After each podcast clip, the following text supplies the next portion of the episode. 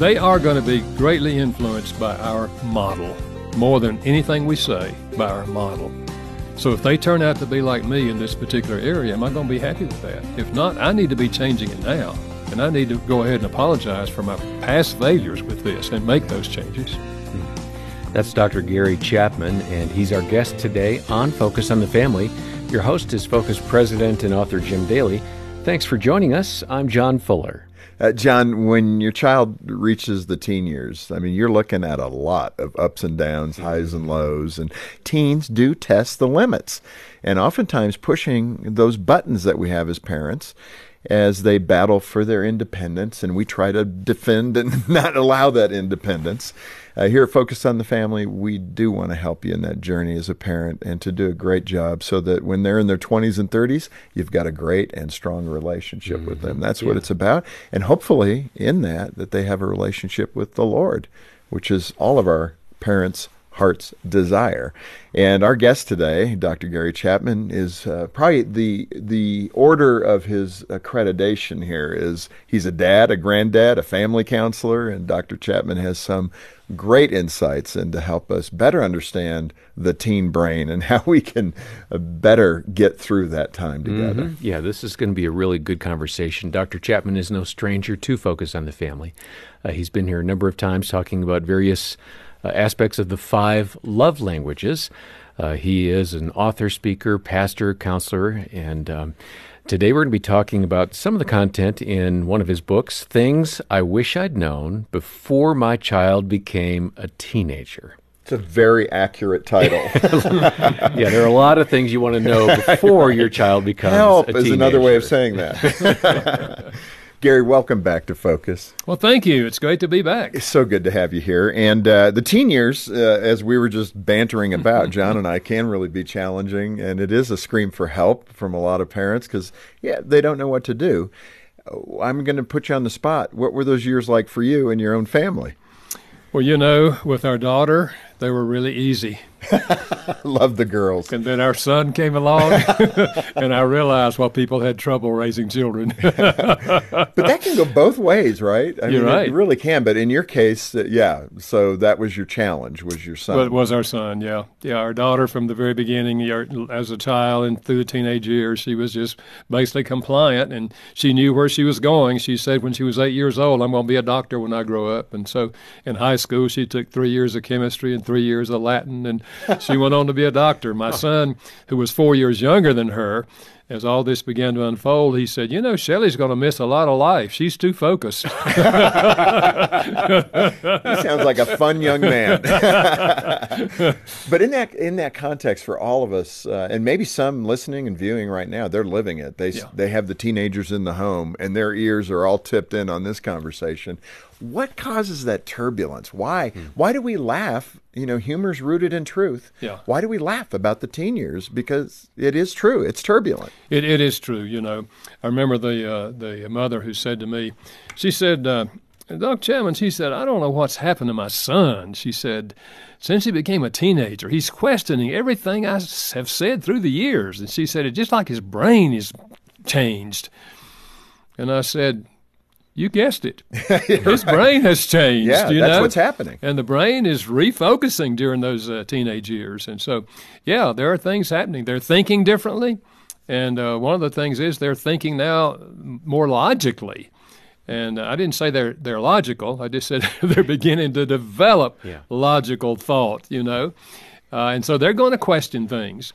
And so we have to learn how to work with that rather than working against that. Right. And you say in the book that you need to really remember it's developing. Yeah, absolutely. It's not developed. Man, I'm telling you, when you're in the heat of battle with your teenager, that's hard as the adult to yeah. remember that, that they're not there. I mean, I saw research, and you're into all the research uh, a boy's brain isn't fully developed till 25. 25. Now, how many parents just went, duh? but it is so true. And uh, describe those attributes of the of the teen brain. What what is going on? Well, I think one of them is what we just mentioned. That is, they are beginning to think logically, and consequently, they are questioning almost everything. Things we've taught them their whole lifetime. They're questioning those things. Is that really true? And uh, they're going to ask us questions. And we're going to either help them work through that, or we're going to shut it down by saying, you know better than that. I've taught you different from that, mm. you know, and so we've got to learn to cooperate with that. The other thing I think in the brain, what's happening is the emotional part of the brain is going through some changes. So they're really high and really low. In the morning, they can just be so jovial and everything seems wonderful. And they go off to school and come back that evening and they're in the pits. Yeah. You know, something happened today that influenced them in a negative way, and now they're in the pits. So, and parents, this is hard to understand because this morning you were this way and tonight you're this way. Yeah. But it's it's a part of the the development of the brain. It's so true. I think those emotional waves are, and again, I only have the boys. So, John, you've you've got three girls, so jump in. We've had plenty of emotions, but but the, you know, boys, from what I understand and what I experience, they're fairly predictable. They're pretty straightforward. They can be too much so, you know, whether it's physical aggression or all of that, and they're very action oriented, typically. Where, from what I've heard from my dad friends with girls is it's very emotional. You know, something just goes wrong, and you don't even understand what what the conversation is right now. Was that your experience? Yeah, I think it can be true, uh, but I don't think it's true for all girls or all guys. Yeah, it's 80-20. Recognize that, right? Yeah. yeah. In fact, you, your son Derek, you had that explosive moment that you described in the book when he was a teenager, and something took place. First, what happened? How did you manage it, and how did you repair the damage in it? Well, it had to do with anger, and. Uh, we got into an argument one night. I think he was probably 14 at the time, and uh, I was yelling at him, mm. and I said hateful things to him, and he was yelling at me and said hateful things to me. And in the middle of that argument, he just walked out of the room and walked out the front door and slammed the door. Mm-hmm. And when he did, I woke up, hmm. and I thought, "Oh God." I thought I was further along than this, yelling at the son I love. Mm. And I sat down on the couch and just started crying. And I just confessed my sin to God. And uh, I really said, Lord, I thought I was further along than this, that I would never do this. Mm. And in time, I don't know how long, but in time, my son walked back in the house. And when he did, I said, Derek, could you come in here a minute, son? And he came in and sat down. And I just poured my heart out to him. Mm. I said, Derek, I, I want to apologize to you. A father should never talk to a son the way I talk to you. And I said, I said some hateful things, and that's not the way I feel about you. I love you. Mm. And I just poured my heart out, and I finally said, I, I just, I hope you can forgive me. Yeah. And he said, Dad, that was not your fault. I started that, and I shouldn't talk to you that way. Huh. And when I was walking up the street, I asked God to forgive me, mm. and I want to ask you to forgive me. Whew. And yeah. we hugged each other and we cried and we hugged each other and we cried. And when it was when, when that was all over and we both kind of calmed down, I said, Derek, why don't we try to learn how to process anger in a positive way and talk our way through anger rather than yelling our way through anger. So what if the next time you're angry at me, you just say, Dad, I'm angry, can we talk? And I'll sit down with you and just listen. Huh. And I said, the next time I'm angry with you, I'll just say, Derek, I'm angry. Can we talk? And let's learn how to do this. And that was a huge turning point in our be. relationship. Yeah. Boy, I would think when he came back to the house and you had that exchange of forgiveness, really, you had to turn around and go, okay, maybe we're further along than I thought. I mean, yeah. that's the yeah. irony. But that's the issue with anger. It's such a flash. Yeah. I mean, there's something in us that's triggering us. Yeah. And it's like we don't like yeah. who we are in that moment. Yeah. Especially those of us that believe in Christ, yeah. right? It's not a pretty sight. It's an ugly sight of our flesh. You're right. You know, what's unfortunate, Jim, as you know, some parents go through those situations again and again and again, and that's when the child checks out. And sometimes they run away from home, they leave, right. or they make it till they get through high school and then they just don't have anything to do with their parents. And that's what's tragic. And that's why I say to parents, when you recognize that what you've done or said is not loving and kind, apologize. And sometimes parents say, but if I apologize, uh, won't they lose respect for me? And I said, no, no, no. They gain respect. Right. They already know that what you did was wrong, yeah. you know?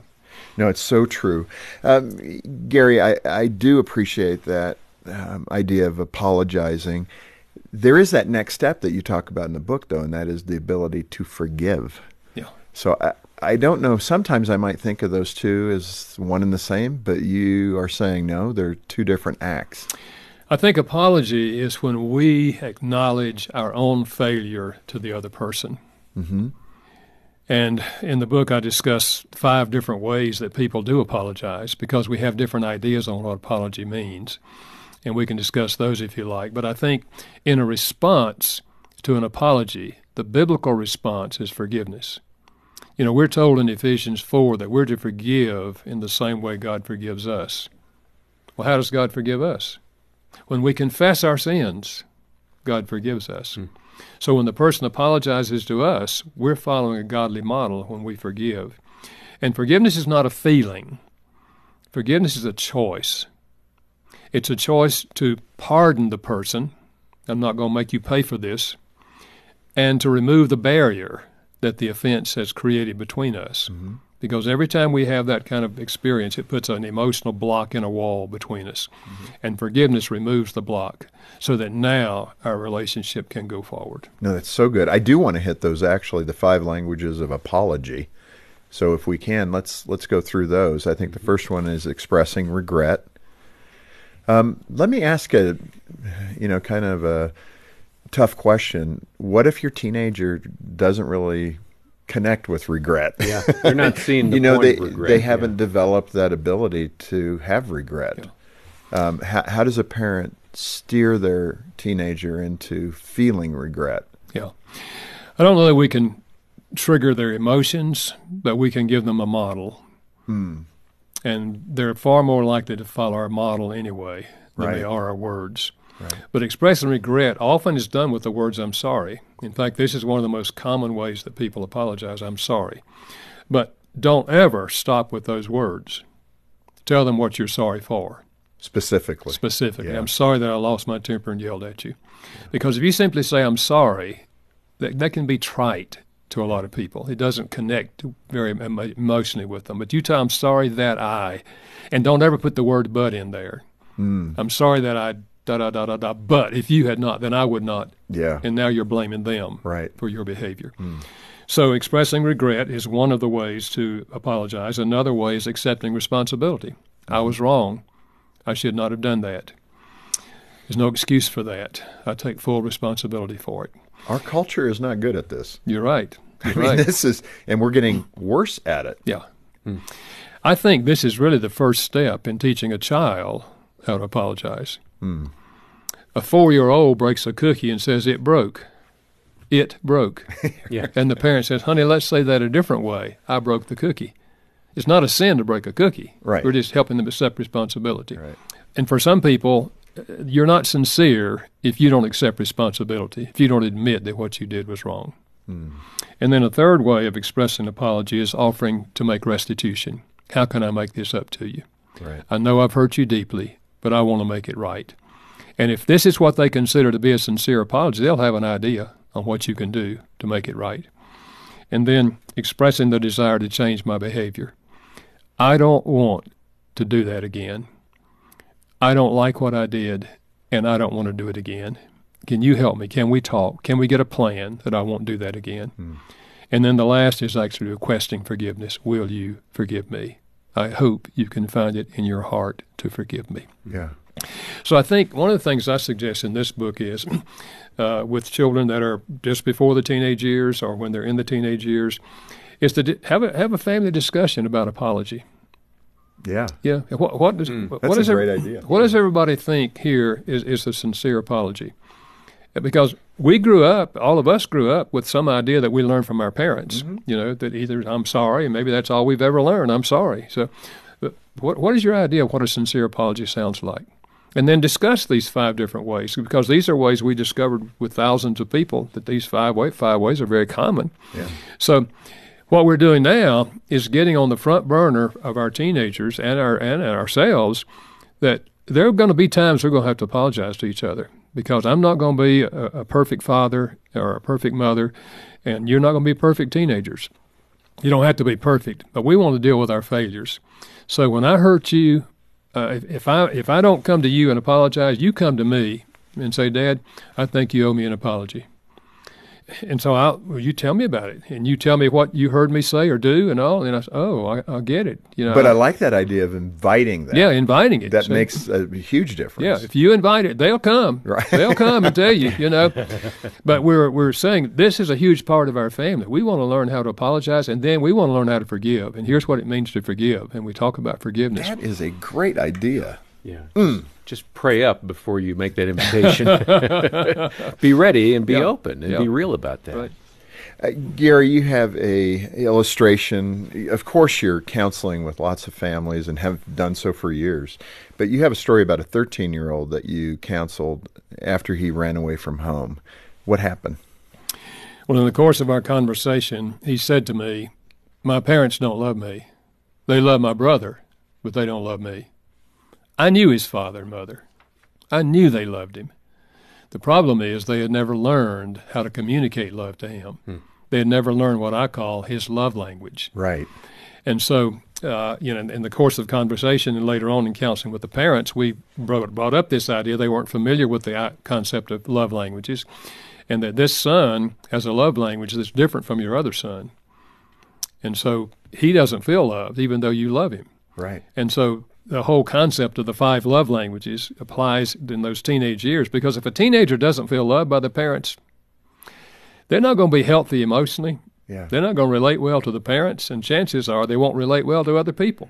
Well, what's so critical about that, and I, I think we all fall prey to this, is we think of that relationship from our viewpoint. Mm-hmm. Yeah. You know, I've said I love you. Yeah. I'm doing all the things that express love to you, but it's missing the mark because that's not their love language, which is really critical. To remind people of that or to introduce people to that, what are the five love languages quickly? Well, there are five ways to express love on an emotional level, whether it's with p- husbands and wives or with parents and children. One is words of affirmation, just looking for things that you can honestly, genuinely affirm them for. And then one is uh, acts of service, doing something for them that you know they would like for you to do. Cooking a meal is an act of service. Fixing their special meal that they really like as a teenager is an act of service. Quality time, giving them your undivided attention. That means when your teenager is talking with you, you give them your full attention.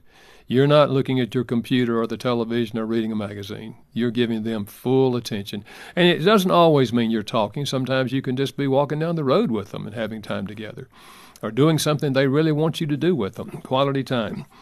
And then physical touch. We've long known the emotional power of physical touch. And for some teenagers, this is their language. If you see them always hugging each other and hugging other people or patting people on the back, you pre- be pretty sure that's what they want for themselves, you know. right. And then uh, the last one is receiving gifts. And for some teenagers, gifts is their primary language. Now, don't hear me saying if that's their language, give them everything they want. Right. No, no, no. We love them too much to do that. Even God doesn't do that. Right. but I like that concept of it. What they're experiencing in that is that you are thinking of me. Yeah, I like putting it in that context because I, I think you've used the reference that you can give your teenager a rock. Yeah. Because it has certain colors that reminded Yeah. uh, you of that teenager, and they they may save that gift, Yeah. which you would never save a rock, right? But for Yeah. them, it meant something. Or you can be taking a walk and find a bird feather yeah. and just brush it off and take it home. And if if gifts is their language, that teenage son is that's his language. Say, man, I found this, and I thought about you, man. Look at the colors in this thing. I don't know what bird. What bird do you think this came? Out? I want you to have this. Yeah. He'll he'll see it. He'll see it as a gift. You Yeah. were thinking about him. Gary, you also talk about the need for teens uh, to learn an attitude of service. I can't imagine a more difficult time for some to apply this principle. you know, wake up early Saturday morning because we're going to go to the pet farm and, you know, scoop pet doo doo. we did that actually. Jean and I. Jean signed us up to go to a. It was a animal restoration place. You know, she loves animals, and so she signed us up to volunteer. And we were literally cleaning stalls of ducks and all kinds of things. You know, scooping the aftermath of their good eating habits. But uh, but it was good. I Yeah. think the boys really did learn uh, a little act of service and all that. But why is that so important? Well, I think this is the lifestyle of the Christian when you really get down to it. Mm. You know, Jesus said about himself, I did not come to be served, I came to serve and to give my life a ransom for others. So uh, it's so important, particularly in Christian families, that we have an attitude of service. And I think the teenager is far more likely to come into this if they see us serving other people. Yeah. I remember when I, when I was growing up and I was a teenager, I don't know that my parents ever talked to me about serving others, mm. but I watched them. My dad would mow lawns for people when they were in the hospital. My mother would bake food and make food and take it to them. Or, you know, and, and I saw them doing things like this for people all the time. And so I, I, I bought into that. I mean, I saw that, you know. Yeah. And so I think uh, I think our model, first of all, and then yes, we're going to discuss this, and yes, bring them into that. I remember when our teenagers, uh, our, our kids were teenagers, one of the things I did in the fall when the leaves were falling, I'd get put rakes in the back uh, of the car. We'd drive through the neighborhood and look for houses where the leaves were still in the yard, and I'd knock on the door and say, "I'm Gary Chapman, and uh, we live down in the neighborhood, and I'm trying to teach my kids how to serve other people. And if you don't mind, we'd like to rake your yard for you." and they would say, like, "Say what?" and I'd repeat my little speech, That's and good. they'd say, "Oh, I'd be happy for you to. I'll pay you to to rake my leaves." And I said, "No, I don't want any money. I'm just trying to teach them how to serve people." And I, I never found anybody that wouldn't let us do that. Yeah, I bet. Yeah. And the kids got out there and they loved it. And the part they really liked when you get them in the pile, oh, you know, yeah. you jump in the pile. Got to be. I'll make sure to give Gary my address. yeah, no kidding. I wish you were my neighbor. no, that's so good. Gary, you ask a great question in the book, which I think is a, a tremendous place to land today. Mm. And that is, um, as a parent, you ask yourself and encourage other parents to ask themselves, what if my teen turns out to be just like me? And what is your point in that? Whether you have fear in the answer or comfort in the answer, I would imagine. Well, you know, it's really the most serious question I ever asked myself, and mm. I'm glad I did because I changed some things. So I, I challenge uh, parents of teenagers to, to ask yourself, what if they handle anger the way I handle anger? Because I realized uh, the story I told earlier. Yeah. My son was yelling at me because he learned it from me. Yeah. And and and what if, what if they treat what when they get older if they treat their spouse the way I treat mine? Mm-hmm. Uh, what if they drive a car the way I drive a car? Okay, now you're getting close. Ouch. what if they have the same work ethic that I have? And what if they talk to other people the way I talk to other people? And what if they talk about people who are different from them the same way I do? And what if they respond to alcohol and drugs the way I did? And what if they have the same quality of relationship with God that I have? And I go on in the book with a few more of those. That is worth it right there you know, to get the book.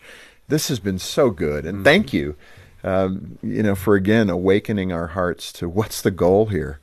Uh, to win an argument, to win a debate. I'm telling you, with teenagers, that ain't it. Yep. You've got to look at the big picture.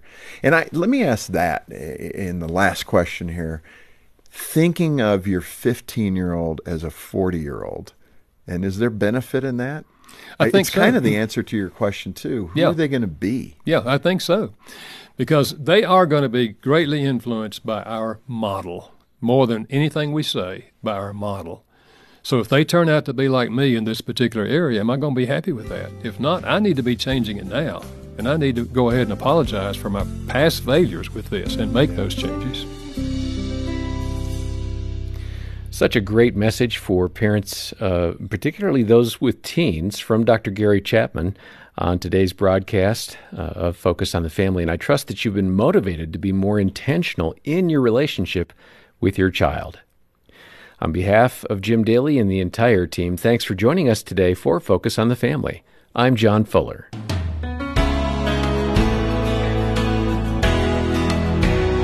We can be a great model for our teenagers, but it's a challenge to us as parents because it means making sure that we are very intentional about our actions, more so than the words we say.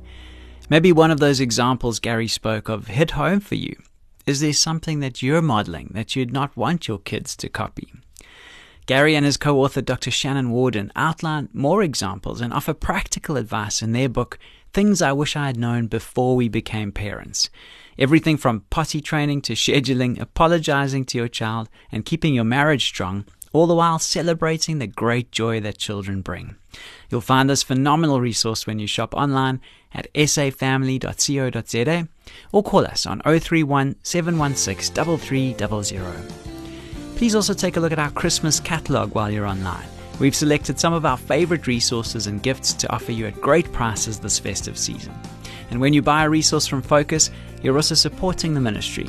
And of course, we do need your support. We're currently running our Give the Gift of Family campaign, which allows you to be a part of rescuing a hurting family. And you're giving them again those resources spiritual support, counseling, and most of all, hope in Christ. If you haven't given to Focus in a while, or perhaps never, can you stand with us today and be there for these hurting families? And let me say thank you for doing it.